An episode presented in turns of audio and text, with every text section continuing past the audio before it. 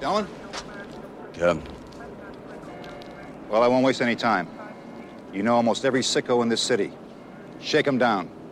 Do what you have to do to get a lead on this maniac. If I find him? Do what you do best. And try not to waste the wrong guy, huh? But then again, what do you care? Okay, retro go. Fire, go.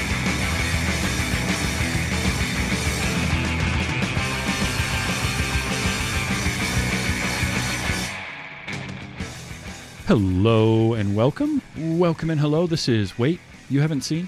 It's a show where we talk about movies and specifically, we talk about a movie at least one of us has never seen before. I'm your host, Travis, aka TV's Travis. This is episode number 254, and our movie this week is the 1986 Sylvester Stallone led Cobra. And here to talk with me, me with me about it, they had seen it, I had not. It's Steve and Izzy from Everything I Learned from Movies. How are you two? Hey everybody, doing great. How about you, Travis? I am doing quite well, actually. Uh, so, all right, Cobra. You brought this one to me. You mentioned it. Uh, you wanted to talk about it. So, what? I want to get Steve. I'll start with you. What's your history with Cobra? Oh gee, um, I feel like I watched it as a kid when it came out on VHS once, but it was one that was like always on, like the edited version was on TV and Mhm. stuff like. Because I was like five when it came out, right? Sure. Um, and yeah, it uh, it's fantastic. It's a goddamn, it's a cinematic masterpiece. Thank you, Cannon Pictures and Sylvester Stallone, for going above and beyond. Right. I, I after having seen it now, uh, yeah, I have some thoughts. Izzy, how about you? What's your history with Cobra? When did you first see it? Hey, when was your first time watching Cobra? Oh, um, I think this is the. I don't remember exactly the first time I've seen this movie. I think this is one of those ones that was like on TNT when I was homesick from school one day, and I remember very distinctly thinking, like watching it and going, "Ooh, the bad guy's the uh, alien manhunter from X Files." I'm in. yeah, good old Brian Thompson. yes. Excellent. Um, so I had not seen this, and it wasn't really, there was no reason for it. It just sort of wasn't one that, because I had a lot of movies growing up that I watched. This wasn't one of them. I, I guess my dad just wasn't uh, that big of a Stallone fan, and so we didn't have it. Now, I watched a lot of Rocky, specifically four, growing up. Um, and I've seen a lot of other Stallone stuff, but for whatever reason, this one wasn't one of them, and I just kind of never got around to it. Um, so when you brought it up, I thought, well, this is a perfect opportunity, and uh, I have my first thing after finishing mo- this movie was, why the hell did I wait so long to see this? Exactly. Yeah, it it's- is it's it's it's fantastic. It's I don't know. Like like my, my my dad was a cop around the same time too, so I'm sure he watched it like the one time and was like, "All right, well this isn't accurate at all." Blah blah blah. Right. And my dad, you know, my dad had the aviators. He was the you know Oh. he was a good foot and a half taller than Stallone is, but, true. Yeah, that, but like that- he's like, "Oh, that's that's not how it really is." Blah blah blah. It's just a bunch of shooting them up. Which normally he'd be like, "Cool," but he saves that for Predator, you know. yeah. Sure. yeah, go for the outlandish ones, right? Um, Yeah, yeah, the, the loose interpretation of the law um, in this movie might, might, might have gotten to I'm sorry. You mean the love? Uh, that wouldn't come for another ten years. The law didn't happen for ten more years, but uh, In America, there's a robbery every 11 seconds. so that was the thing, right? It kicks off like immediately with that that monologue in Stallone, and I was just like, oh, I know, I know exactly what we're getting here. This is already going so hard, and it doesn't need to. Um, and I was like, Oh no, perfect. It needs to.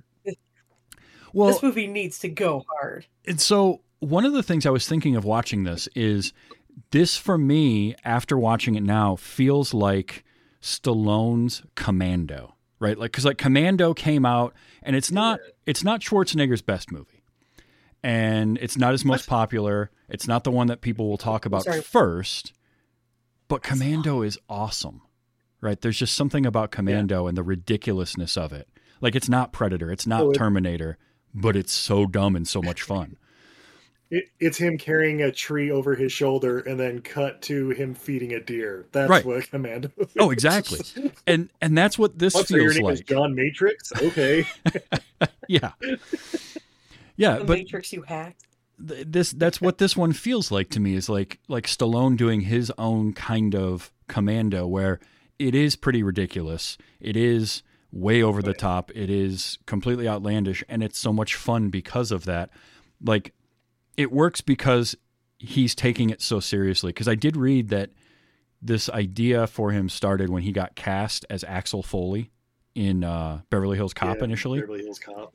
and then he like rewrote the whole script and paramount was like uh no. And so they went in a different direction.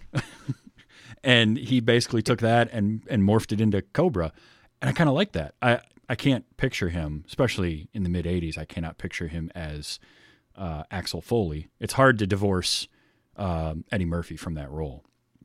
But like well, I mean, you think of the humor of Eddie Murphy in that film, and then Mm-hmm. the humor of Sylvester Stallone in this movie, where he's, you know, cutting pizza with scissors and going on like his type five about health foods, like, oh man, when you do those those fries, you get a life preserver out there because they're drowning in that ketchup.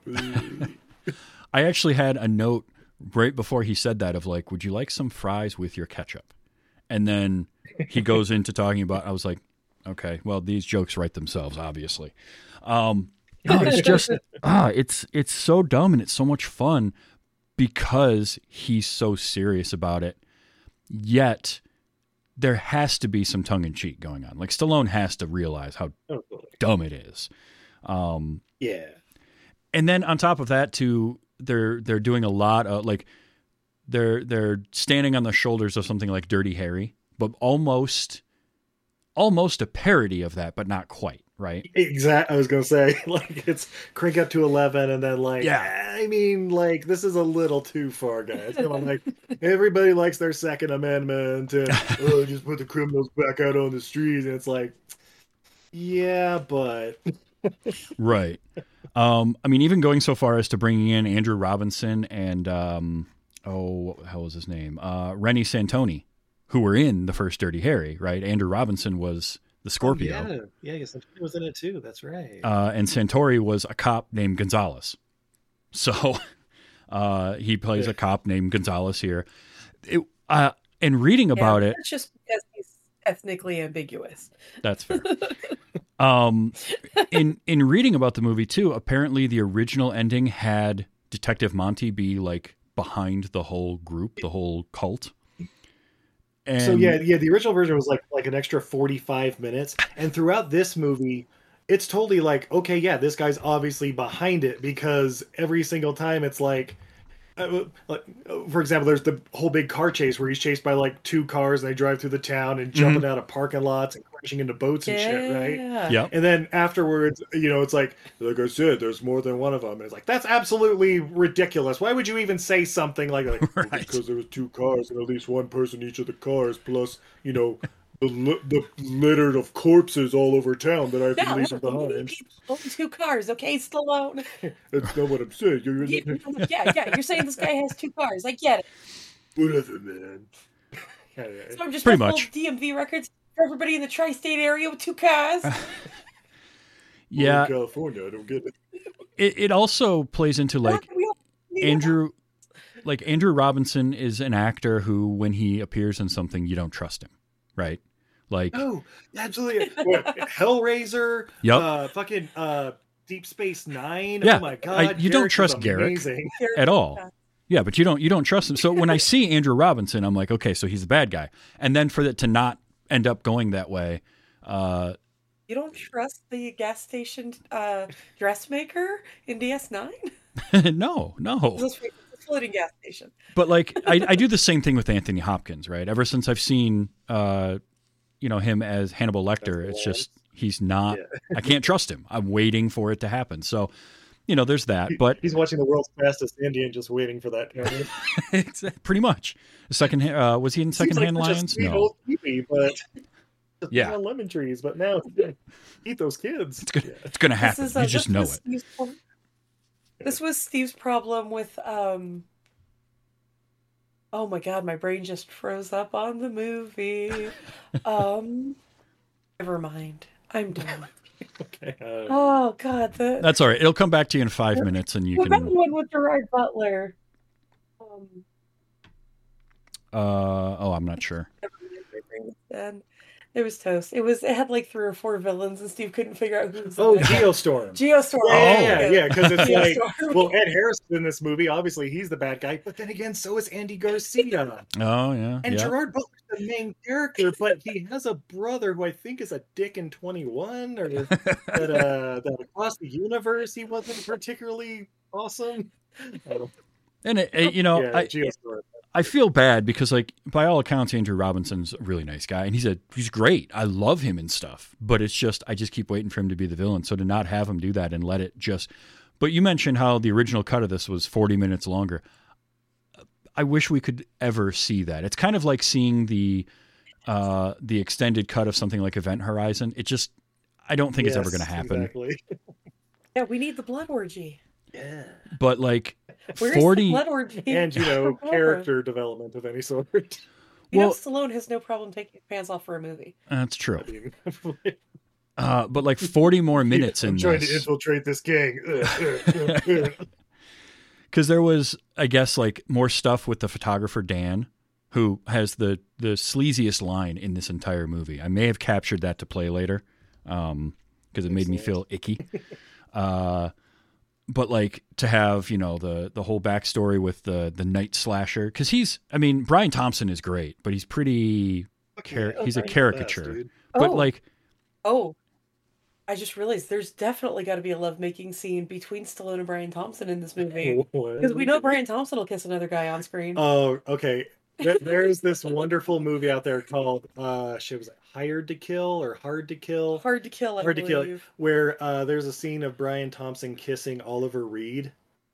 And Interesting. that's like the the least weird thing about that action Huh. movie. Uh, That guys, check it out. That scene actually it. makes sense by the time you yeah, yeah, yeah, he, yeah. He's he's trying to prove to Oliver Reed, who's obviously the bad guy because he's Oliver Reed. Right. They're like, oh no, this is I'm I, loyal. I'm being sincere. I'm proving my loyalty. Mwah. Whoa, okay. Um, Oh, it's like a good No- like no three further Mississippi questions. kiss. Um if you hear we're crashing in our background, we constantly are having to let our dog in and out because Mr. Sushi is an asshole. that's all right no no worries there um but yeah brian thompson Mr. Sushi. Brian Thompson's great though for for this role. Like, and this was kind of his first big thing, right? I don't think. I mean, he had been in stuff before this movie, but this was Well, I mean, he was in Hard to Kill where he kisses Oliver Reed. Yeah, and he was one of the know how you get punks bigger than that. in Terminator, Shao the first Kahn, did he? Terminator. Oh, he was Shao Kahn. Yeah. That's right. in uh, Mortal Kombat Annihilation, he's yeah, in. Uh, uh, we don't we don't yeah, talk the about Alien Mortal Man. But Kombat is this his first Annihilation. Um, Sorry. we don't talk about Mortal Kombat Annihilation. That movie, that movie Why not? Because it's the that was that was that was rough. It was hard for me to get through that one. We don't talk um, about the CGI. We can talk about the rest. Uh, the Johnny but- Cage cameo. But yeah, Brian Thompson. The thing I like about Brian Thompson is he has such a unique look to him, and you, you know who he really is immediately. There's just some. It's the way. It's not. He's not ugly. He just that Unique. yeah. I mean, I'm I'm with Izzy in that I remember him as the alien manhunter in X Files. Like that's the first thing that pops in my head when I see him uh, in anything. It was such a good character. I mean, It was. And he can do because of his look and that jawline and the fact that, you know, he's 6'2 and he's he's well built, he can play those uh like silent types really well. He doesn't have to speak, but then when he does, he's got such a commanding voice too. So it's yeah, just one of those. i- i- almost ethereal, like un- unworldly voice that, like, even when he plays silent characters, like when he grunts and stuff, it almost doesn't even sound human. Right. If, if you want another movie where Brian Thompson actually gets to talk quite a bit because he's a wizard, Doctor Mordrid. Yes. oh. It, it's basically Doctor a Doctor Strange movie, but they lost the rights. Roger uh, uh, Corman. What was it? No, uh, was it Corbin or was it? Um, Yeah, Roger Full Corman. Moon. I believe it was. It's Roger Corman. yeah. Yeah. one of them. They lost the rights, and so they're basically like, well, if we just change it to Mordrid, it's the same thing. And it's Jeff Combs as a Oh, as Dr. basically right. Doctor Strange. Mhm. Yeah, it's fantastic. Yeah, I remember hearing about that I'm one. I sure haven't I, I'll have to look for it because I, I know I've heard of it. I've never watched it. Um, I also remember he had a small role in I Love Dragonheart, um, and he was in Oh, that. yeah, he was one yeah. of he was a character in there. But he, you're right. He has that otherworldly voice. Like when his voice is so so deep, so bottom heavy that it doesn't sound right at times. Like it doesn't sound like a human voice almost. Um, and then I Yeah. loved his monologue at the end. How many times did he call him pig in that final scene? Pig. Yeah. Um, yeah. I mean, at least eight. I mean, he just It pig, was- piggity, pig, pig, piggity. yeah, it was just constantly. Um, he was Just imagine him like ordering a burger at McDonald's or something. Oh man, uh, Lee Garlington as Nancy Stahl. She was creepy as all hell. Um, yeah. it, the thing with her is I knew some like as I'm watching this, I'm like, okay, there's somebody is involved with the police, and then when Yeah. they just cut to her sitting there looking up info, I'm like, oh, so that's how they know everything. Yeah, okay, well, that was- that's cool. that was easy. and then and then throughout the movie, like is just someone on the inside's got to be slipping them information, and only four people know about it. The three of us, and uh hey, where's that chick at? Yeah, Glory or whatever. Yeah, I, I do just want to take stop and take a moment to appreciate since Oh, we are everything you learn from movies, where we review bad movies and good beer. We got a very special beer. oh, that's right. We got ourselves some SOB, Son of a Baptist, nice. coffee stout with cocoa nibs. From Epic Brewing in Salt Lake City, Utah. Eight percent alcohol by volume. Nice. That sounds really You good. drinking anything on your intro? I am not tonight. Uh, I had a little little bit last night, so uh, I'm good. Plus, I got to I got to work. Even the morning. after all the advertising for Pepsi in the movie? Holy cow! Was there some product placement in this movie? It It was. was fun to see the old labels again, though. Like, Oh yeah. you remember when Pepsi wasn't all blue and 7 Eleven didn't look like it was going to attack you? Yeah. He had the the old Coors cans uh, in the beginning when he grabs the can of beer, cracks one open. Um, Yeah, Yes. you remember when Coors was beige? yeah, vaguely. Um, there was so much product I mean, it still tastes beige, but You know, yeah, it definitely tastes beige. That's a good way to put uh, put it. Uh, but I was surprised to see both Pepsi and Coke. That one, I wasn't ready. Like, you, I, you gotta you gotta get all them advertising dollars. I guess, you know? yeah. Well, you know, Cannon needed money, right? They uh they they needed all the money they could get. This was um cuz Cannon produced this with Warner Brothers. They had a two picture deal with Stallone. So they did this and then one that I had seen before which is Over the Top. It came out the next Over year. the top, yeah. yeah. Um and neither one did enough money and uh Cannon ended up what folding probably 5 or 6 years later.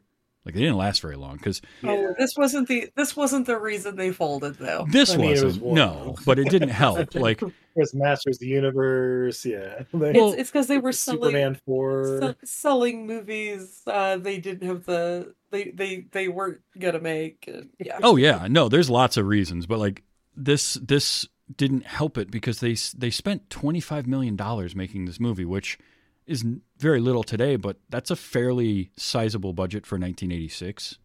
And Mhm. like the movie wasn't It went like straight to Stallone, right? oh, I'm sure. Um Yeah.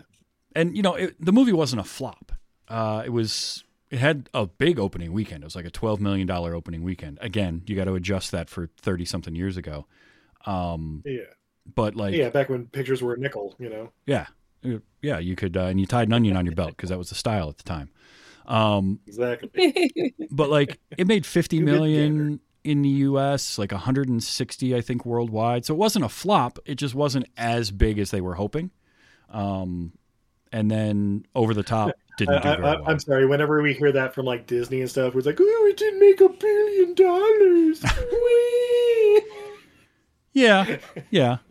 Um, but uh, but it, this movie got a huge cult following, and it's that you know its legacy is so much more than what it was on the box office, which is great. Um, because I, I love Like movies Cult of the like this. Yeah, and that's what I like about movies like this. And this kind of movie doesn't doesn't get a theatrical release anymore. I don't feel. I feel like this movie, if if Cobra, what Cobra is are is made today, it's going direct to streaming, and that kind of bums me out because these sort of it is. It's not a big budget action movie, but it's not a low budget film either. Um, it kind of sits in the middle think, there. like like like I'm trying to think last year, like the uh, mid mid budget, high body count, like R rated movies, and it's like Sisu, which was pretty dang good. Mhm. Um, like I'm trying to think any, any other ones that were like really good that came out last year that I watched. Uh, I I mean, you get stuff like Boss Level and all those, but that's like yeah, one, one or two a year it seems. Yeah, the rest have to be PG thirteen to get the the kid money or whatever. I don't know, or spin off potential. Mm-hmm. Jo- Yeah. I guess John Wick. Occasionally, we get a Deadpool. Yeah. I mean, they exist. Um, and this, you know, could have easily had sequels to it, I feel like, but because it didn't make as much as they were hoping, they just kind of went away from it. And I think Stallone uh, had, you know, more Rocky movies to make, ended up doing another Rambo movie, um, and never came back to this. Uh, Oscar. yeah. And then he, then he started going in a very different direction. Yeah, I, I, I think like yeah, right after this was like he was starting to try to be super funny and everything. So it was like Tango and Cash, which is amazing. Mhm. Oscar, which I've honestly never seen. Stop or My Mom Will Shoot. Yeah. Uh, I think Lockup is in there somewhere, but that wasn't particularly funny. I think that, I think that was when he started realizing, you know, maybe I should get back to action. Yeah, what's crazy is this movie came out the same year that Rocky Four and Rambo First Blood Part Two came out. Those were all uh, within a year of each other. I guess those two were the year before, eighty five, Yeah. and then this one comes out in eighty six. Like, and he had worked with um, the director of this, George P. Cosmatos, on Rambo. Uh, so he brought him in for this. Now, the the rumors are that uh, this was kind of ghost directed by Stallone, right? I, I, I, you've probably heard that. Um, yeah, I, I, I've I've heard that rumor. It's also I've also heard the rumors that like Stallone just wouldn't even show up on set some days, and so like when when Brian Thompson's calling him a pig and all that, he's really just talking to like a script person or something. Yeah. Yep. I've heard that. Meanwhile, he's watching a basketball game at home or something. I don't know, but Because this was or, like or uh, this was like peak Stallone and his ego. I feel like. I feel like uh, at Oh, at yeah. some point he kind of realized that you can't take yourself too seriously, but he he hadn't gotten there yet. Um. So yeah, that, it's also not the first time I've heard those rumors about Cosmatos. By the way, George P. Cosmatos, who directed this, but he also did um, Tombstone, which the rumors are that Yeah. was really directed by Kurt Russell. Um, I even though and you know what? oh yeah I was gonna say, you know what? Uh, hats off to George Cosmatos if you can get that gig and have somebody else do your job for you, and you're just kind of there to like sign off on it or maybe edit later. Like, hey, cool, uh, long career, man. Yeah. not, not just uh, Escape to Athena and uh, maybe like Leviathan. Wasn't that the one other one? he did? I Leviathan don't was one he did. Yep. Um, I mean, I mostly know him for Tombstone, uh, and then his Yeah. son uh, actually did um, Mandy, right? Mandy. Yep. Which Yeah. blew my mind when Uh. I when I heard about that because I was researching that movie and I was like, oh, that's Cosmatos. You know, it's Panos Cosmatos. And see, I heard a rumor about that one that I was actually directed by the Cheddar Goblins. So probably was that I believe. Um, but you know, when you have a star like Stallone on your movie, there's gonna be a lot of he's gonna have a lot of say in it, right? Uh, especially when he helps write the script. So I kind of get that, but like I remember hearing an interview with Michael Biehn talking about Tombstone and how people make all the rumors that Russell directed it and all that. And he's like, no, look, George Cosmatos directed the movie. Uh, Kurt Russell had some say, but he did not direct the film. So I feel like Yeah. some of that gets a little blown like out of proportion. or- Yeah.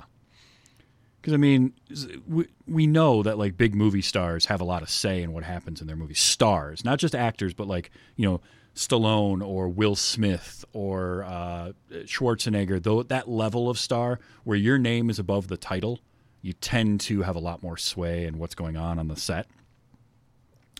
So I can see yeah, that. you, you have a very uh, a very narrow like this is what I want my image to be. Do Mhm. not sway from it. You know, it, it's kind of like like Dwayne the Rock Johnson apparently is kind of like that with his like you know I can't appear weak next to Vin Diesel in the Fast and Furious movies Oh, yeah. and stuff. But but well, and, and it's not just him. Like Vin Diesel, it's the same thing. Like Jason Statham probably like. Yeah, Yeah, Jason what- Statham, I think, is uh, the only. Oh, he's the one willing willing to take a hit. He's Yeah, the, yeah, the only yeah, one who can like can be hit and can lose a fight. That's why he's the like Yeah, and we what? can't really trust the guy still. Yeah, because yeah, it's like, like, uh, The Rock can't lose. Vin Mhm. Diesel can't lose. Um, I think I think Romeo can't lose. Tyrese, what?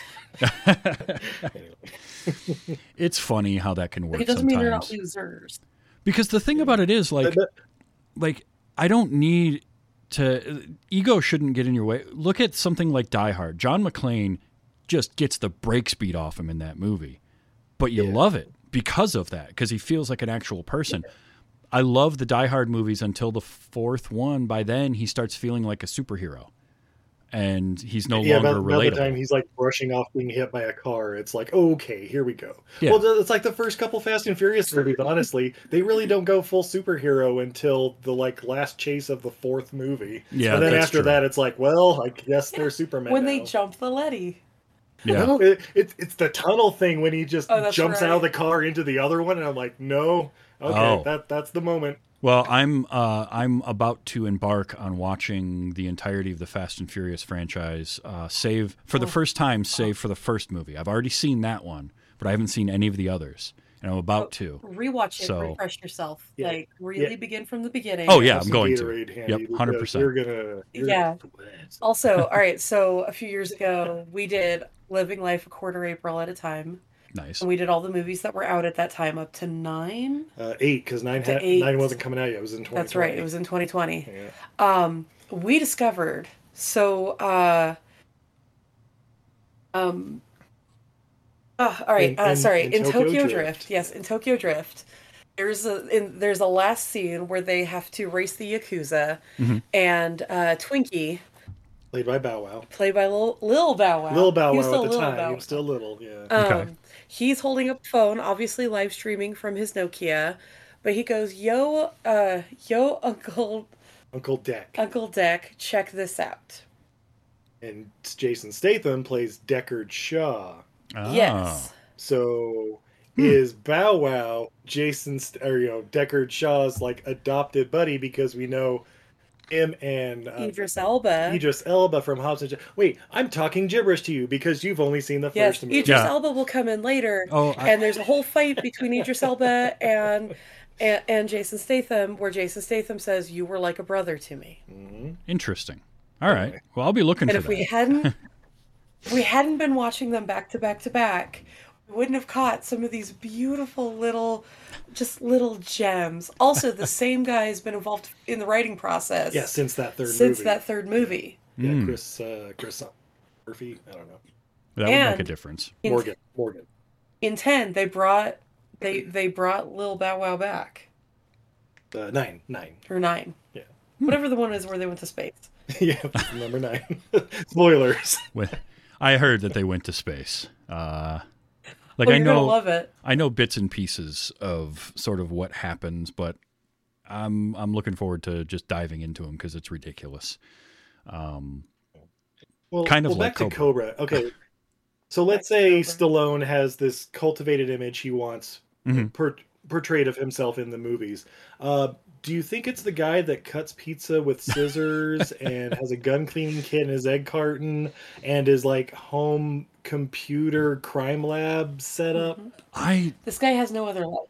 He No, has his vintage car, which and he has we're getting we're gonna get to the car because I have thoughts on that. but yeah, no, I I even had a note. I'm like, this guy's got some ridiculous tech in his house for 1986. Like, I was Oh, yeah. impressed by that. Um, I guess. I mean, this is kind of 80s cop movies, uh, movie tropes. The movie, in a lot of ways, like it's all of them in one. Because you got Art Lafleur is the police captain who at one point yells at him and tell you know basically telling him you can't do things by your own rules. You gotta you gotta follow the system and all that. And you've got the the detective uh, that doesn't like our main cop. Our main cop is the one with questionable morals uh, and is kind of his own judge and jury. Um, with his you know he's got his partner that uh, has some weird quirk. In this case, the guy's just junk food addict. Um, like all of these, I'm like, wow, we're just ticking off every Well, single box. That's what happens when you're part of the zombie squad, am I right? Right. I love that the zombie squad. Um, And apparently that was a real thing. yeah, I guess, like which is crazy to me. I'm like um, I mean, I mean, '80s horror movies must have been really bad if they had an entire squad dedicated to, you know, stopping Night of the Living Dead 2 to happen or something. right? Well, what if Tarman comes back? Clack, clack, clack, clack, clack, clack. Not LA. W- We also even had like the tropey thing where the police captain has to meet him outside of the precinct in like a parking lot to put him on the case because that Yeah. only ever happens in this a movie, right? Yeah. Uh, which was a great scene. And, and the best thing that. about those scenes in parking lots like that, there's never just a guy just like walking out to his car and like Right. driving home from a day of work or whatever. I would It- it- like a hospital parking lot is the most isolating, like desolate place. Like nobody ever uses a hospital parking lot, though it's always full for some reason. yeah. It's I don't know. I don't know that that feels like something that Tarantino would put into a movie though. Like right, his people are meeting, they're having their clandestine meeting, and then some dude just kind of walks through the background, gets into his car, drives away, and they're like, "Wait, did he just hear what we said?" And then they follow him, type of thing. Like Yeah, yeah. I would love that. Um, Hey, hey hey, guys, sorry, I'm just putting my groceries in the back here. Get out of your way. don't don't worry. Um, the Oh, the we uh, forgot about the song and dance number at the very beginning of the movie. Song and dance number. Yeah, where they're clanging their axes together. Oh Jesus, yeah, that's right. Cling, cling, uh, cling, cling. Uh. so Yeah. that was part of the stuff that got cut, right? Like that was because I assume so. Yeah. what I read was there was going to be That more a whole song and dance ritual. They had Yeah. their stonecutters meeting. Right, and but it was like a whole culty. It was a lot more culty and a lot more like satanic cult type thing. And most of that got cut, and so it's just like, all right, a bunch of random people, guys in suits, guys in bikers and leather jackets, clanging axes together for r- reasons. and dancing. They had a whole dance routine going. Yeah, it's something. Uh, but we Yeah. made sure to have the whole montage of Brigitte uh, Nielsen um, doing her modeling with Oh yeah, with the full song and everything too. Oh yeah. The- Oh, there's a couple. You guys, I just realized this movie is a musical.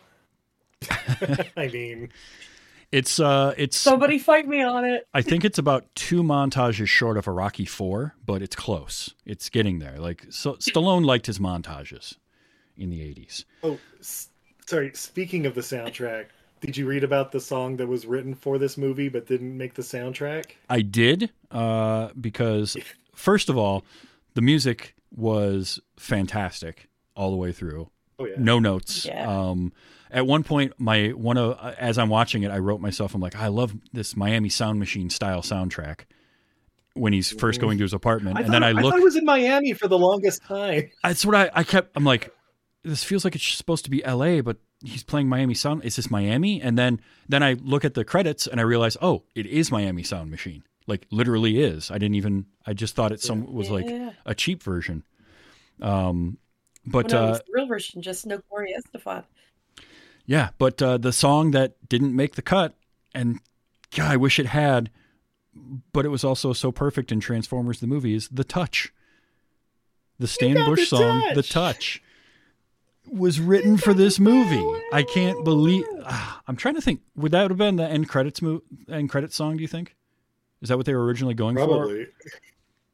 Probably. I 'Cause mean, they- maybe or like the, the uh, when all the motorcycles were chasing him in the back of the truck. He's like, "You got the touch." Oh, that's perfect. That's where that song belongs. I might have to try and re-edit and just insert that song, insert the touch into that action Ooh, sequence. what- when they're clinging the axes together. That's like the the bass line for it or something originally.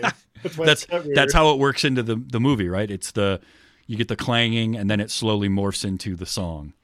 Oh, guys, I got it. That's totally it. It's the whole part about the cult or whatever. Brian Thompson's like being introduced or whatever. Is like, like that's right, the one, the only, the night slasher. You got the touch. Da, da, da. oh my god. is everybody feeling tonight? Ching. Tonight. Ching. Oh, that's perfect.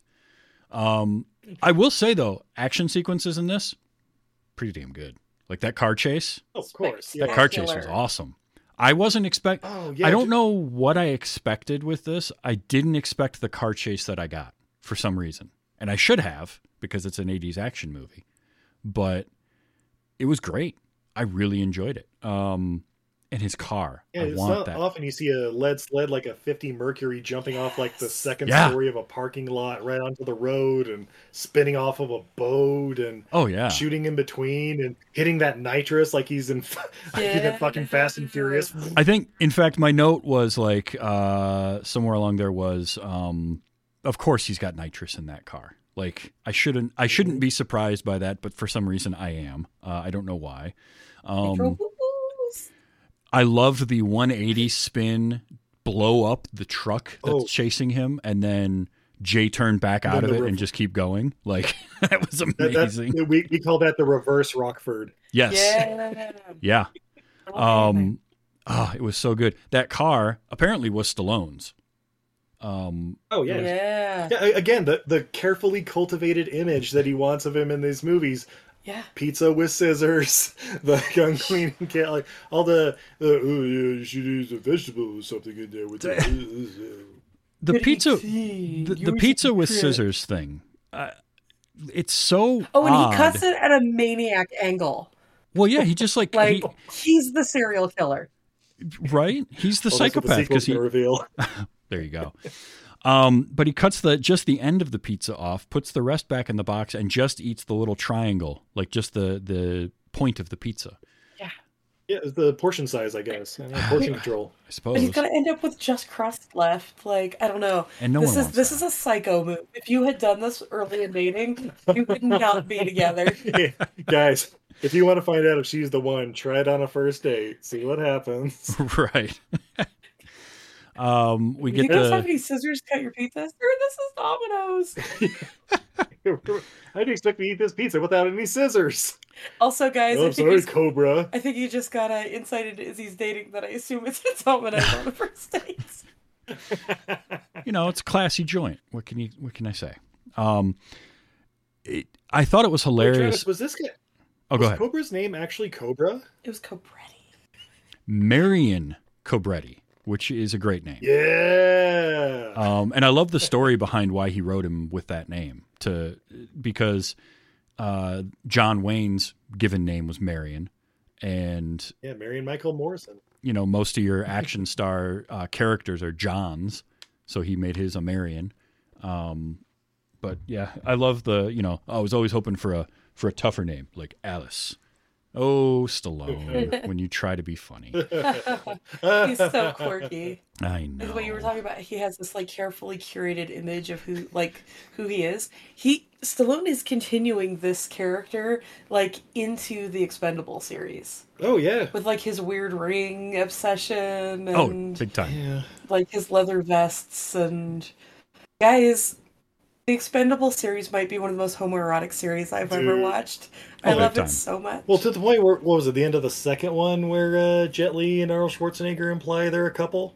yeah, I Yeah. think so. Was it Like- okay? All right. we, uh, we we sorry we just watched uh, Expend Four Expendables the the fourth Oh, one. Yeah, Expend Four Expendables. And when I um, say homoerotic, I'm not saying that in a bad way. Yeah. I'm Sure. saying that in a joyous way. I mean, look, it is. It is what it is. Um, those movies Yeah. definitely are a thing, though. Um, ah, there was a couple of character actors in this I recognized, by the way. The guy in the beginning, because that opening at the supermarket, awesome. Mm-hmm. Um, oh, Okay, so Oh. what do you remember Marco Rodriguez from? so Marco Rodriguez was Torres in The Crow. Uh, he Okay. was, and the reason that I remember him from that is because he has a line in that that in the TV edit, um, he's talking to Ernie Hudson's character, and the TV edit of it, edit of it, he says "bull flippin' spit," and for whatever reason, yeah. in my head, permanently will never go away. Uh, I can hear it, uh, no matter what. So that's what I remember him from first. What do you Every- remember him from? Every time I see him in the opening of this movie, I think of him as the uh, the uh, in ha- Hamlet two. If you haven't seen it, check it out. It's a Oh. hilarious little comedy. Yeah. Yep, I know what you're the, talking about. The father of Hay, Haywood Jablomi, uh, and he's like, like he- he- he's like the the very like uh, I've actually written four books and my wife has three doctorates and blah blah blah. and so to have him do the I'm gonna fucking die, man! I'll kill everybody here, man. Uh, I'm like, oh man, the '80s were rough on uh, non-white actors. Right? they were. Oh, He- and in this opening gorgeous scene, Steve and I noticed something. Steve and I have seen this movie many, many, Many- many, many times, times, Many many times. Something we never noticed until this watching. This is a Christmas movie. That's right, Christmas movie. I to- Yeah. totally never even noticed. Yeah. Even with bodies flying into Christmas trees and shit, I, I never realized like, oh yeah, there's a Santa at a, like a, a a bridge toll booth or Mhm. whatever. There's you know decorations everywhere, but it, you know because it's L.A. and or Miami, I don't know, but yeah, L.A. It's like, oh yeah, it's just you know decorations are up. I feel like they wanted that to be more of a thing and then just kind of gave up on it because it's all in that first that kind of opening part and then nothing. And it's never mentioned in any dialogue. So it feels like that was in an early draft of the script and they started setting I- I up was and doing thinking- sets and then just kind of were like uh, whatever whatever. It's california. There's no snow. No one cares. Yeah. Yeah, I was thinking that it probably tied into like the cult thing because there's like a lot of pagan holidays around. Right. ho- Uh, like I mean, there's a lot of worldwide holidays around Christmas and the solstice and that. Mhm. So they were like talking about how like there were 16 dead in two weeks, and so it's like maybe they needed to get a certain number of people killed before. New Year's, I don't know. oh that could be Yeah, yeah or, well, the- or the the solstice. solstice, Yeah, yeah, yeah. yeah, that makes sense. yeah I mean- um It makes sense as much as anything else in this movie. well and that's Did the just put more problem like thought into this than the writers? Maybe. You certainly put more thought into it than the editors um, because they just i mean that's what happens though when you cut 40 minutes out of a movie right? Like four, that's a lot of Dude, time. That's so that much is a lot. and and you know you have to wonder because i know i was reading that it initially got an x rating so it was much more violent and they cut all that back. Um, Blood orgy. and so it's very very curious to see again i would love to see that that cut of it. I don't think we ever will. Um, just because the 80s one of the things is we, we think about it as being kind of a more freewheeling time but like the mpaa at the time was Yeah. really strict i mean i think about Yeah, some of the this stuff was the whole satanic panic. Yeah. This was the Yeah. oh my kids watch Gremlins and now they're traumatized for life and you know, shit like that, or, or Temple of Doom or Yep, whatever. the Like, creation of uh, pg-13 and and all that kind of yeah, stuff it- but it- like the eighties, people in the eighties were a bunch of pussies. I I, I, I- I see what you're saying, Travis. Yeah. But all, I mean, even things like like uh, like the Friday the Thirteenth movies famously would have things that had to get cut uh, down for an R-rated Speaking horror movie. series. Um, you know, it's just it's just one of those things. So it's like we're kind of lucky in a way with the movies that we have these days because you can have something like a John Wick or Sisu. I think you mentioned was last year, and how brutal Yeah, those movies yes. can be. Like, think about how cut down Or- something. or like or like like think about Violent Night or whatever coming out last Mhm. year compared to when uh, Silent Night, Deadly Night came out or whatever. And Yeah. like, oh my Yup. god, this movie needs to be stopped. right? It's exactly. like, is it because And- John Leguizamo wasn't in it? I don't know. Because like I, we recently on another podcast I do called Gore, we talked about Silent Night, Deadly Night, and you know, watching it, I'm like, okay, I get it, but at the same time, it's not that bad uh, by Yeah. comparison. But it's sort of like telling somebody, like when people say, "Oh, The Exorcist is the scariest movie I've ever seen," and somebody watches it today and they're like, "I didn't find that that scary." It's like, well, okay, but put yourself in the mindset of somebody in 1973, right? You've never seen yeah, that. fifty years ago. Um, you put it side by side to Exorcist Believer or whatever, and it's like, oh man, those are both kind of scary, except one was good. right? Yeah, Exorcist Believer had uh, it. Just mm, I, I I won't go into it, but I Yeah. was It doesn't have the song "I'm a Believer," That it's not a believer movie. I think it does in the end credits. If it doesn't, The Smash. Mouth version, of course, the original. Well, in honors that you passed away this last year. it's an in memorandum. Ooh. um, Too Brid- soon? It was- Wasn't that going to be the name of our podcast? Too soon, the podcast. too Uh, soon the podcast. I love it. Um, Brigitte Nielsen is fine in this. Uh, she was married to Stallone at the time, right? Is this when they were married? Yeah. I think the the year Or- that for the year that they were married. Yeah, it- or yeah, it was either they were dating while it was filming, and then married, and then divorced by the time Rocky Four came out, or some shit. I don't know. It was it was a weird time, man. The eighties eighties a lot of coke. Look, this movie doesn't really have any strong roles for women. Let's be fair. She just needs to be pretty and a damsel in distress, and she does an excellent job at that. Yeah, with a really horrible wig though. I could not get past that. And I think Every scene Several horrible wigs. so many Yeah. bad wigs. I think it's just because I'm so used to her with the different haircut and seeing that it didn't feel right. Like nothing about it seemed good. And then you see her with her natural hair as a wig in her photo shoot, which again, the whole photo shoot scene, because of how much got cut, there had to have been more going on there. But that just felt weirdly out of place. Yep, Angel in the City. But uh, when you say there had to be more going on, are you talking about the sex robots? Yeah, okay. The fucking, What the were robot. those? So, like, why is she doing a photo Yeah. shoot with Robbie the robot? so, so, so my wife has been binging Project Runway or whatever during her illness this past week, Okay. and so like during the montage and like all all the robots and stuff she's posing with, I'm like thinking of like the challenge where it's like, okay, I need you to make a cocktail dress or whatever, inspired by these robots, and it shows like the shot of like seven or eight of them at the end of the montage. Yep. Make But it wait, work. if anybody needs to hear this, the first 20 seasons of Project Runway is streaming like everywhere. I've been watching it on the cock, aka Peacock.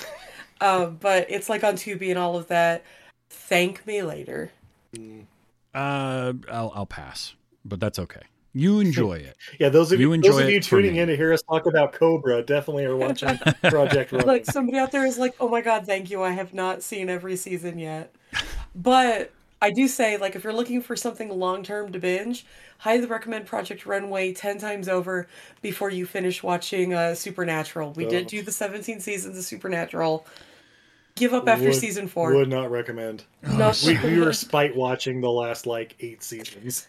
I mean, it's it would be like And somebody else is watching. like, I'm a huge fan and I have the tattoo in the cookbook. You didn't watch season 15. Yeah, ev- look, every season after season eight is season six of Highlander. Okay, it's it's a show that They're- runs they're that long. to- It's hard to do, right? Like NCIS was great for the first few seasons, but 22 seasons of that show just feels like a bit much. Um, so yeah, like I feel like they just release the same episodes again every once in a while, just see if anyone's paying attention. Like, hold on tick. very very Oh, well my God, could. guy has hair again. I mean, think about like uh, The Simpsons is great, but at some point it just kept being on no. the air. The first seven seasons of The Simpsons are great. Yeah, yeah. It, it I mean, I'd give it like 15. But 30 plus years of anything is Yeah, yeah, just going to get old. Yeah. That's a reason why I I prefer it when a show can be on long enough to like S- Star Trek: The Next Generation. When it hit season seven, they're like, "All right, we're done," and they didn't want to go right, any Be- longer. Beverly fucked And, a ghost. We're done. Yeah, it's basically Once your captain has repopulated a planet with one of her underlings in the form of a lizard, you've kind of done everything. Talk about Thanks, Voyager, that way. And that was like season two. but it's it's one of those that I appreciate when a show does that. Uh, one that I love is Psych, and Psych hit a point, and they were like, "Okay, well, we can't go much further than this, so let's just end the show." And I appreciate that. I don't like I, but you know, you don't want to go the opposite end of the spectrum, which is a show that gets started and then can't finish because it gets it gets canceled.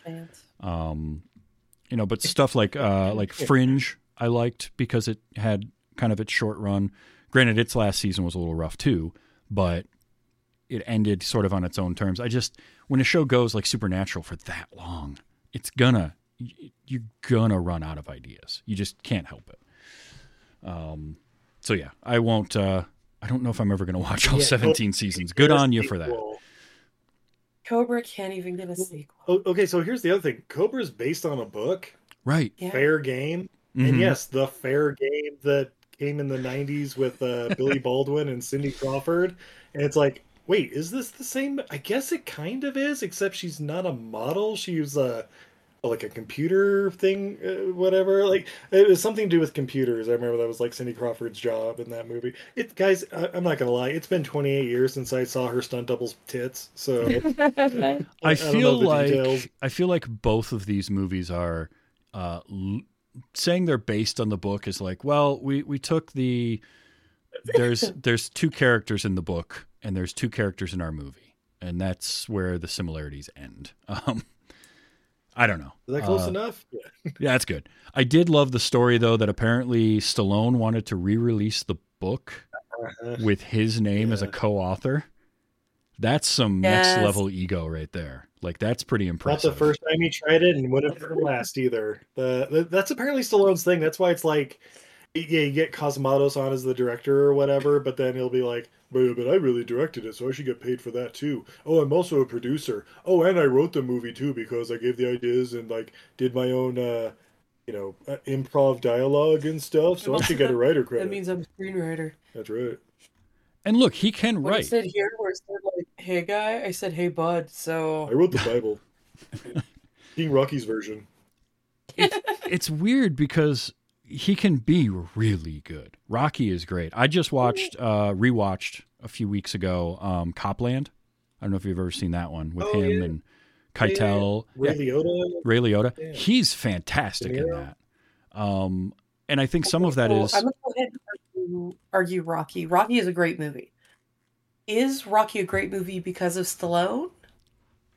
I Or mean, like I mean, he wrote it and starred in it. yeah. Won an Academy Award. for It doing is so. it is his script, so knowing kind of what we know now, knowing what we know now about Stallone, do we think he wrote it? Look, I actually he do. adapted the story of the Bayonne Bleeder quite well. I'll give him that. The sequels, I mean, I enjoy the sequels, but I can You see. three punches a horse. What The the one are you where they- talking the one about? where they go to Russia and stay in the frozen farmhouse. Rocky Four? Did he punch a horse? in that one? No, he doesn't punch a doing the horse. field work. No, he's doing the like the field work, and then he like walks by the horse and he pops it in the nose. You always uh, point that scene out to me every time we watch it. I mean, I probably did. I'm not gonna lie. I like mean, when it comes up, she's like, "Oh, everybody's so, so, so he horse in this doesn't one." Mongo on blazing saddles the horse. Boom! I mean, Ro- Rocky Four. By by the time of Rocky Four, it was it was just uh, you know it was a self parody almost, uh, but it was Look, you- basically. You already peaked with number three with Mr. T, so Right. it's Yeah. all going to be downhill from there. I will say though, Rocky Balboa, Release. the Yeah. the Clubber sixth Lang, one, baby. uh, yeah, three, one, two, Oh, and yeah. three, real good. Four, I've got an affinity for because I watched it so much as a kid. Um, Yeah. but Rocky Balboa, the sixth one, is actually good. It's a good movie. Yeah. Um, That's where the, the, the, the, the big speech comes from. The you get up, you keep moving forward. You Mhm. get hit, and you keep moving forward. It's like, God damn, Stallone, you still got it. because when And he's we all know. Now let's watch Escape Plan Three. We all we all know from The Simpsons that Rocky Two plus Rocky Five equals eight, Rocky Seven. Adrian's Revenge. yeah. Mm, yep. Um, but the thing with Stallone, like Stallone is good when he's good, he's really good. It's just he also makes some decisions that don't make sense, like most of Dredd, most of Judge Dredd, uh, annoyed me. What are you But- talking about? That movie's perfect. Look, everything where he has the helmet on is great. Sure, but that's like five minutes. exactly. But like First Blood, No. First Blood is really Dude, is is a is a good movie, and then and then the Ram, you know, the sequels He acted in became yeah, yeah, yeah. That's the big thing, right? What you guys are saying is he had a good three-year run where he could act. yeah. And then after that, he's like, "Well, I could do Rhinestone. I've always wanted to see Dolly Parton in person." I mean, mistakes were made, right? Like,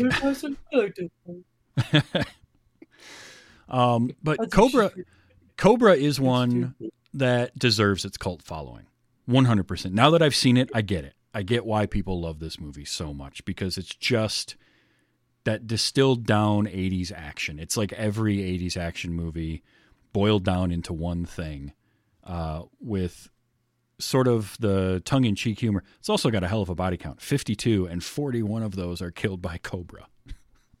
he is. Yeah. I saw that and I was like, that actually, I would have guessed about twenty more. I don't know.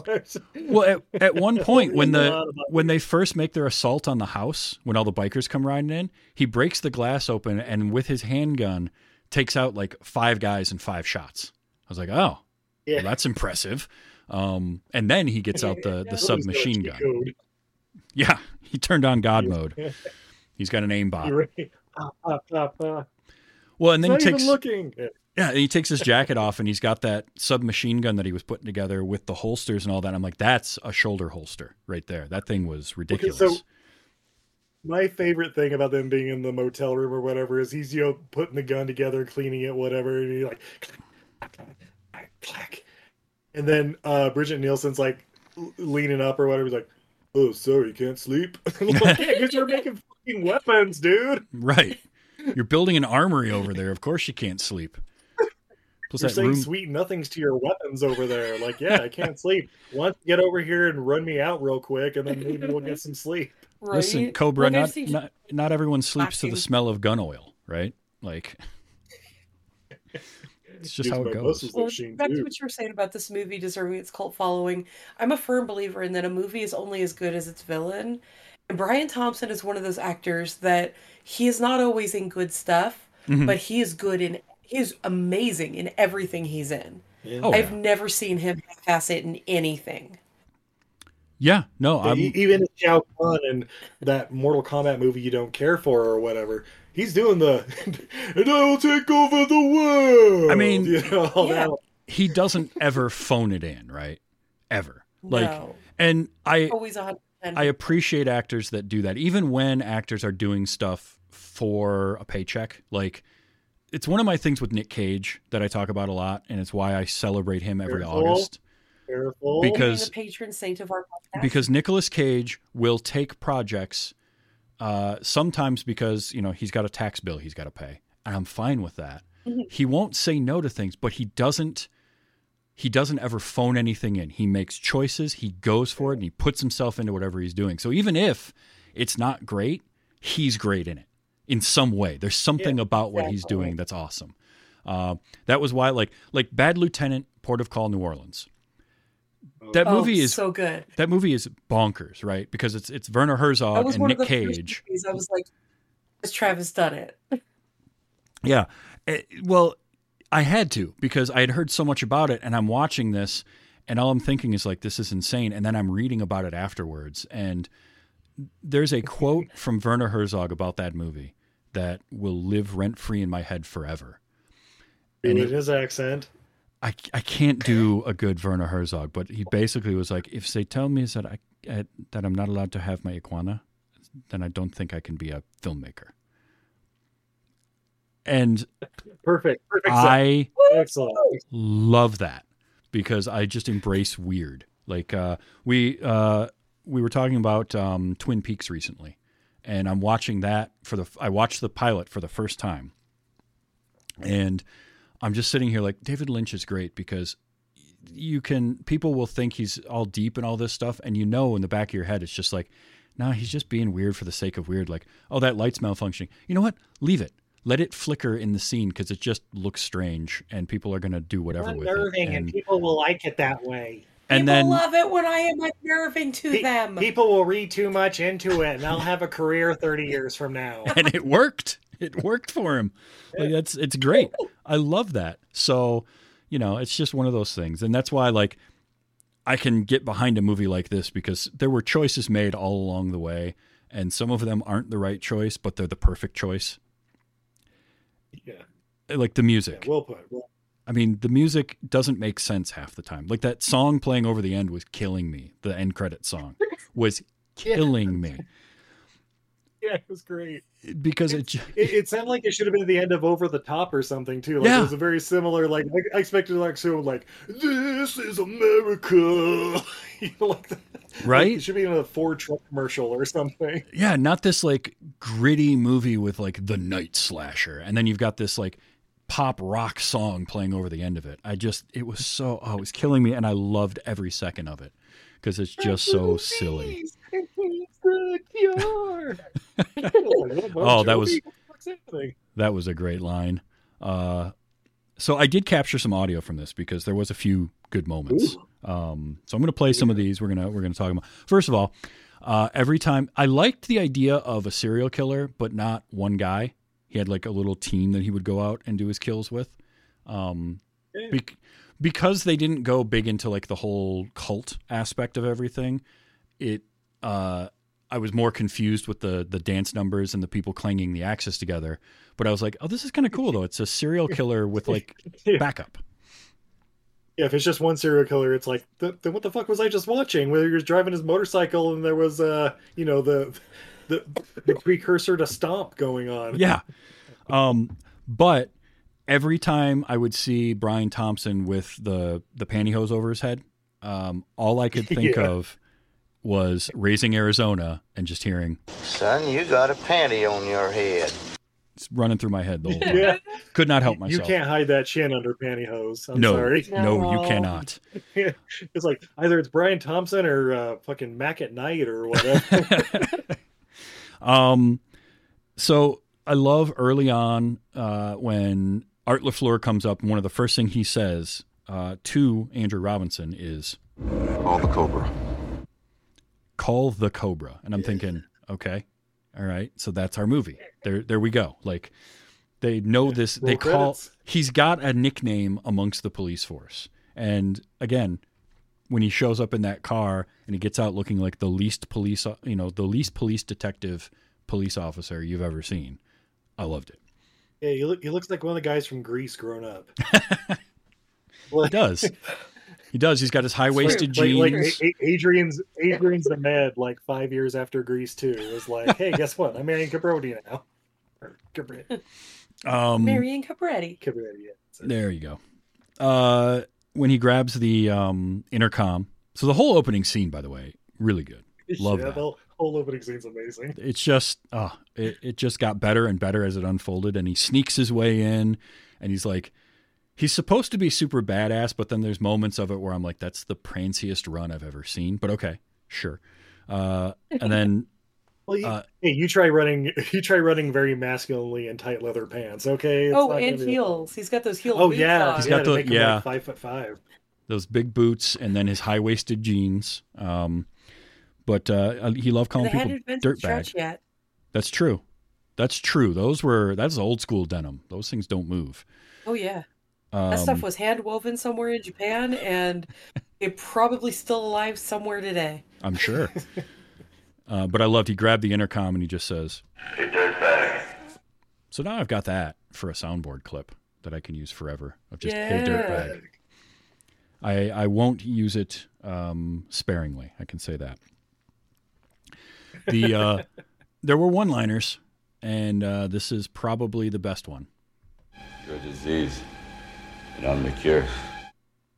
Your disease, and I'm the cure. Yeah, Which I was surprised they didn't bring that back at the end. Right? Like I, I kept waiting for him to use that line again. And they never did. Um the other good one in that scene though is I'll blow this whole place up! Go ahead. I don't shop here. yes. Yeah, that always gets a chuckle out of me. He's just So like, good. whatever, I don't shop it, man. um Not my neighborhood. but what what stayed with me in that was not just the I don't shop here. Did you notice the cutout F bomb? Have you ever heard have you ever realized that? Because I isolated that. No. When he says I'll blow this place up, listen to this. I'll blow this whole place up! He's starting to drop place. that, Yeah. and then they cut it. So this was an R-rated movie, right? Like, why did they cut that? I've never understood why R-rated movies will cut f bombs. Oh, it's the other F word. So, No, I you know what it is. Here, No, wait, it's the 80s. They wouldn't have cut that. in the eighties. Here's you, They'd you have played it on the radio five times an hour. right. Yeah. So here's the thing. Uh, you said that they had already received an X rating and had to cut it down. Yeah. They probably submitted a version with it, and they were like, "You got too many f bombs. You got to like cut it down to like Mm. seven or something." that could be. Because like they'd already stepped over that line. They were like being sort of punished. And you know the thing too is You is know, that- the, the opposite of what happened to Team America World Police. right. Well, the and the thing with it is, whenever the MPAA does that, they don't tell you what has to get cut. They're just like, you know, you got an X rating, you got an R rating, and then you have to figure it out. I remember Kevin Smith talking about that with Dogma, where they just kept telling him it's too violent. He's like, what? Well, vi- like, there's no violence. It's all off screen.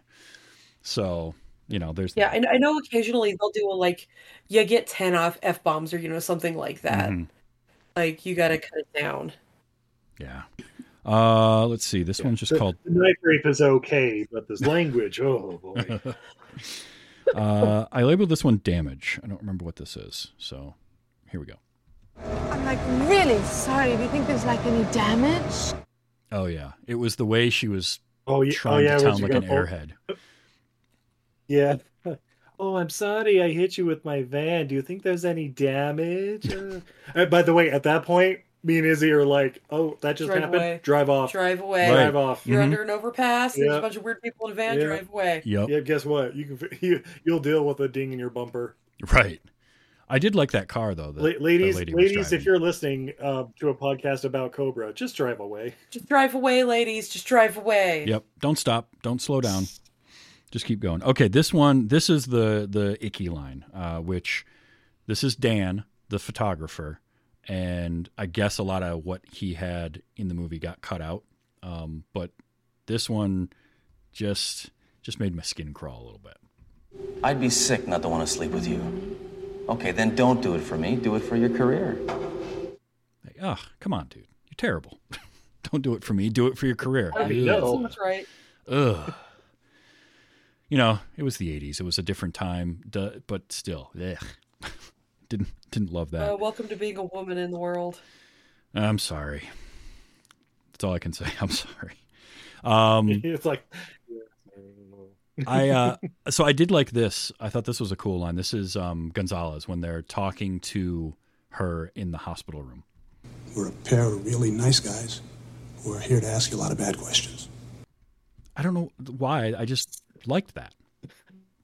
It was kind that, of that whole scene was really weird because Cobra's just kind of like lurking in the corner. I don't know if they're trying to do like a good cop, bad cop, but like all the questions that Gonzalez is saying is just kind of like, oh, oh, oh, God. And the best thing to come out of that is the, uh, you saw him? Do you think you could describe him for you know we, so we can uh, get a picture of him or whatever? And Right. then the the picture of the night slasher is like, oh I mean, it's got it's got the big chin and like sunken cheeks. That's about it, though. You know Right. what? I will say, uh, after watching a whole bunch of episodes of Forensic Files, Well, yeah. that portrait was more looked more like Brian Thompson than most of the actual police portraits released. Yeah, it's I'm gonna go ahead and say that's one of the more accurate parts of the movie. so, so up there with that leprechaun sketch or whatever. oh boy. Um, got a couple more. Let's see. Uh, stairs. Okay. Remember the health code. Next time, take the stairs. I liked her. Oh, yeah, that Yeah, that's the the best character in the whole movie. Is the sassy nurse? the sassy Yeah. nurse who's Yep. like the, doesn't know she's in the elevator with the night slasher and is like. Fuck, he's supposed to be taking the goddamn service elevator. Get your shit together. As he's like also pulling that that Oh, that knife, knife! His which, Which- is the weird, this weird like almost sickle blade with like little spikes and stuff. He has shoved down the back of his pants. Is he keistering that knife? I don't know. I it. I will say though that oh. knife was awesome. Like Yeah, my my brother had that for the longest time. Yeah. because you know you buy stupid shit when you turn eighteen, right? Sure. He had that like hanging on the wall, and then he had kids, and it's like, well, maybe I should take that down. Yeah.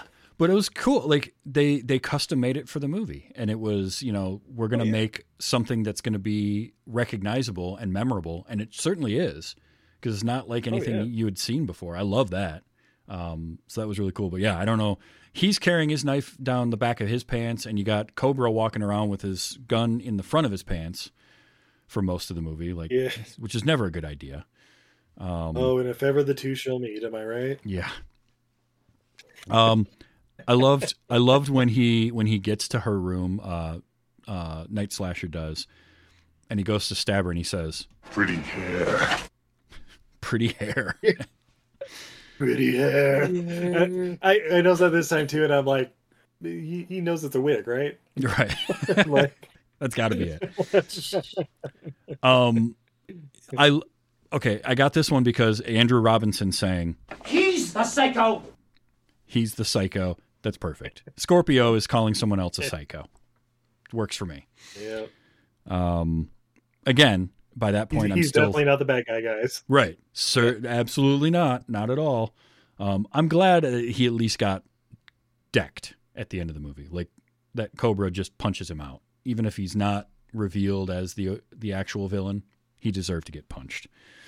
Um, so here's the thing like you cut the 40 minutes out where like i guess he was originally like the uh, at least one of the inside guys or whatever with it instead of uh the lady or whatever. It's like they they have another ending where like cobra i don't know punches him and then like cuffs him and throws him in the back of the van or whatever. Like like how does that roll out at the end of the movie when it's like I knew you were about it the whole time. And he's you know they like rip his shirt open and it's got all the satanic tattoos and shit or something. Yeah, like I guess- Right, it's me. It was me. I, I was waiting. I was totally waiting for the, the Frightener speech. My body is eroded yeah, with it. exactly.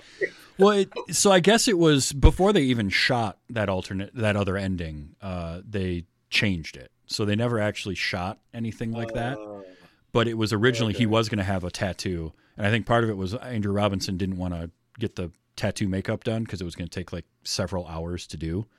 Um, but it was supposed to be, I guess, a scene where he attacks and tries to kill Ingrid, and Cobra stops him, and that's when and he kills him there. And they sort of talked it out, and were like, they changed it at that point. So, okay.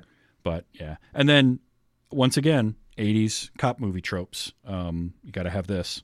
So, Freddie, do you know you have an attitude problem? Yeah, but it's just a little one. Yeah, but it's just a little one. Oh, so good. No, no, your, your attitude problem, not your penis. It- look, this I, I can't believe it took me this long to see Cobra, um, but I'm gonna watch it more often. Like it's gonna be something that just Right. can become be a kind tr- of. Christmas tradition. It We're might. watching it this next Christmas. It might have to go into Along my. with like Lethal Weapon and uh, Yeah. Die Hard and Yep. Yeah, yeah. Uh, with uh, basically Die Hard, Cobra, and any Shane Black movie uh, can become your Christmas Yeah. traditions. Long Kiss Goodnight, baby. I go with Kiss Kiss Bang Bang myself, but Long Kiss Goodnight's good. Ah, that's a good one. Um, uh, I I am a complete nutter monster. My Christmas movie is Jingle All the Way. you are a monster. I know it's terrible. I know that is a bad movie. Put that cookie down. No. After after year after almost twenty years of working retail, no more than twenty years of working retail, that movie just speaks to something in my soul. yeah, I just oof, it's rough. Um, but yeah, that Cobra is. Thank you so much for for mentioning this one and bringing this one to the show because I had a blast watching this. I just had Oh, so yeah, much yeah, fun. our pleasure. Or we could do one we also hadn't seen, but usually when it's like, hey, we should watch that movie, we just watch it. yeah. Oh, I, I I get how that can be. We're not we're not the kind to wait. No, I totally get it. I just like for me, it was one of those. Cobra was a movie that I always, I was always in the orbit of, and I just never, I never landed and watched it um, for whatever reason. It- and so That was me now and Avatar. Check that off the We're- list. We're, we're glad we could share it with you, and uh, we'll uh, see you back in August when we're talking Nick August Cage movies. Yes, Or, or was it's it going to happen. Palooza? Is that what you That's guys call it? that's Yeah. that's what I call Ours it. is Yeah. Nick August. What's okay? Oh, I have to so many good Nick Cage movies. gotta ask you why August? Why did you choose August? because Nick August Cage. It just sounded good. Yeah, we, we- we have bad uh, puns for like the month theme, the theme Yeah. months or whatever. on our And we were just we were trying to we were like plotting out our year one year and we were like, what month sounds the funniest with Nicolas Cage? So we played around like we're gonna do November Cage, but Nick August Cage sounded the funniest. That's awesome. That's how we I- make most of our decisions, including how we got married. Yeah, that's true. hey, it's That's how I got a nacho cheese fountain at my wedding. well, it worked. So that's cool. I it's funny because you know I I chose August just randomly. It was the first year of doing the show, and August was coming up, and I'm like, I want to do all Nick Cage movies this month. I think that would be fun because he's amazing, and it just became my yearly tradition, and it was just a random thing. So it's funny that you do August Nicolas Cage movies as well. But yeah, we'll definitely we'll definitely have something going on uh, during Cagepalooza, some kind of crossover. We'll talk about uh, as we get closer to that because that'll be a lot of fun. But speaking of, you guys do a show. Let people know what that show is, where they can find it. Because I was on it recently as well. Yeah, say we're on uh, all the major podcatchers under everything I learned from movies, where we talk about uh, bad movies and uh, good beer, basically bad Yeah. to questionable movies. Like we we almost find Something to to love in just about any movie. We're willing to defend almost anything. but we'll call out your bullshit too. Like even if you're Yeah. a Best Picture winner, we'll, we'll point especially if you're a best it's it mostly started because we realized all the movies we loved everybody else thought were terrible my favorite movie in the entire world is big trouble in little china And my mother, my dear sweet 70 year old mother, her favorite movie to this day is A Boy and His Dog. So, which, if you haven't seen, I highly recommend. I- It's 18 year old Don Johnson and a telepathic speaking dog in a post apocalyptic world. Yeah, that's that's one I Yeah. have not seen. But Big Trouble in Little China, favorite of mine since I was just a, a wee little one. My dad had it on. Yeah. We had that on a Betamax tape, and I loved it from the very beginning. I, I'm a John Oh, yeah, Carpenter. We had it on a Laserdisc. yeah, in fact, I'm pretty in fact, I sure. still have the Laserdisc. I'm pretty sure we got it from a Laserdisc, uh, recorded. And Yes. John Carpenter is one of my favorite directors. So everything he's made, I love, and uh, that's one of them. See, see, I'm the same way. I'm like you. I will find something I like about every movie. I've Sorry, you know, I'm done. back. Are we still plugging? Oh, sorry. Uh, yes. Sorry. Never mind. Nope. You're, Steve you're fine. the dog out. Um, Oh. but I'm I'm the same way in that I can find something about any movie I like. So uh, I enjoy that about. And you just recently did a Highlander month, right? So you do like themed months usually. Yes. Usually, yeah, we did Highlander month. You joined us for Highlander Endgame, uh, which was amazing. Thank you so much. Um, right now, like February, we're doing kind of a random month where we had the uh, guest pick, or we picked Mhm. for the guest with their well wishes. Yeah, but but I mean, if you look back through our catalog, Yeah. uh, some of our favorite theme months that we continue are things like April, where we do ape theme movies. Okay. Or October. We've done like uh, Jean Claude Van Damme. Nice. You know, and, oh, and Jean Claude Van January. Jason Matham. Jason Matham. Uh, time travel month. oh, uh, Marky March. Yeah, Marky March is coming up. Oh. In the past, it was Mark Wahlberg movies, but this year it's a little different. It's going to be Mark Hamill movies. Yeah, I Oh. mean, we can mix up our marks for Marky March. That's right. Uh, is So, one of your is got one of your Mark. Hamill movies this year going to be The Guyver? It is absolutely Excellent. yeah, it, it's basically it's basically that uh that area between Slipstream and like Village of the Damned, where we're kind of Perfect. focusing. Yeah. Perfect. I love it. Uh, Yeah, so we fell down a Mark Hamill rabbit hole thanks to Tubi Yeah. uh, a couple of months ago, and oh my god, you guys, Mark Hamill has so many dimensions. It turns out. yeah, He's not just Corvette Summer. right.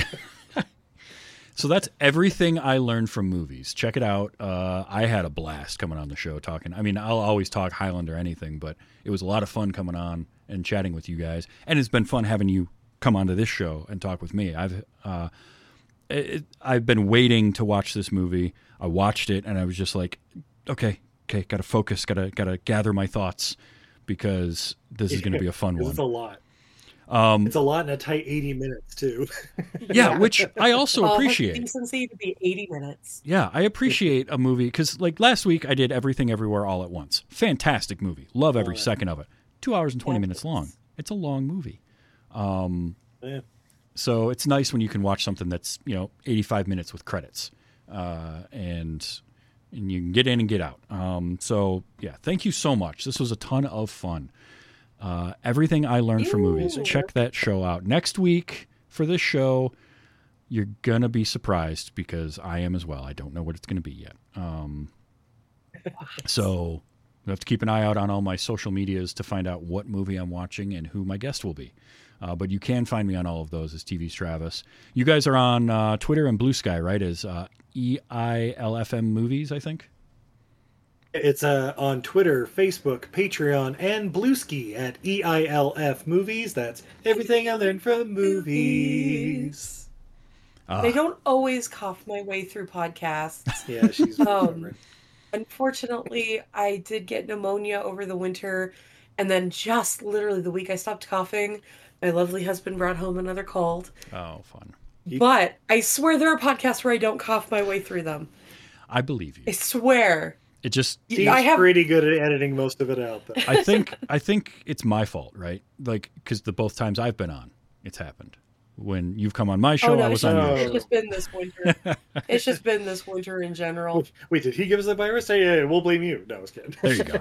I'll take the blame. That's fine. Damn. I'm far enough away. You can't do anything about it anyway. Um, no, thank thank oh, you we so travel. much. We'll come for you. Oh boy. Oh boy. Yeah, gee, Yeah, okay. thanks for having us, Travis. Yeah, this was that wasn't a threat, I swear. Uh, this has been so much fun. We'll definitely do this again. Uh, you're coming back in August. I've I've already decided that we'll just figure out what we're gonna. I think we've already kind of landed on a movie too, which is nice. But you'll have to wait to find out what that is. Um, if you do like this show and you're listening to it now, uh, and you want to help uh, back the show in a financial way, there's a Patreon for it. Patreon.com slash WYHS. Uh, you can go to my site, tvstravis.com, find this show, find a couple of the other shows that I do. I'm, I'm doing four podcasts right now because I'm a crazy person. And uh, Obviously. I just can't stop. But um, you can find them all there, Are you at least married to your tvstravis.com. co-host? What's that? I said, are you at least married to your co-host? Uh, no, I don't have any. Uh, I, well, no. Um, but I thankfully only have to show up for two of them. I don't have to produce those two. So, Eh. uh, but yeah, you can find all that at tvstravis.com. So until next week and our to be determined movie, um, Steve, Izzy, thank you so much. Uh, and everybody out there, remember to enjoy your movies and let's be excellent to each other. All right, this has been Wait, You Haven't Seen.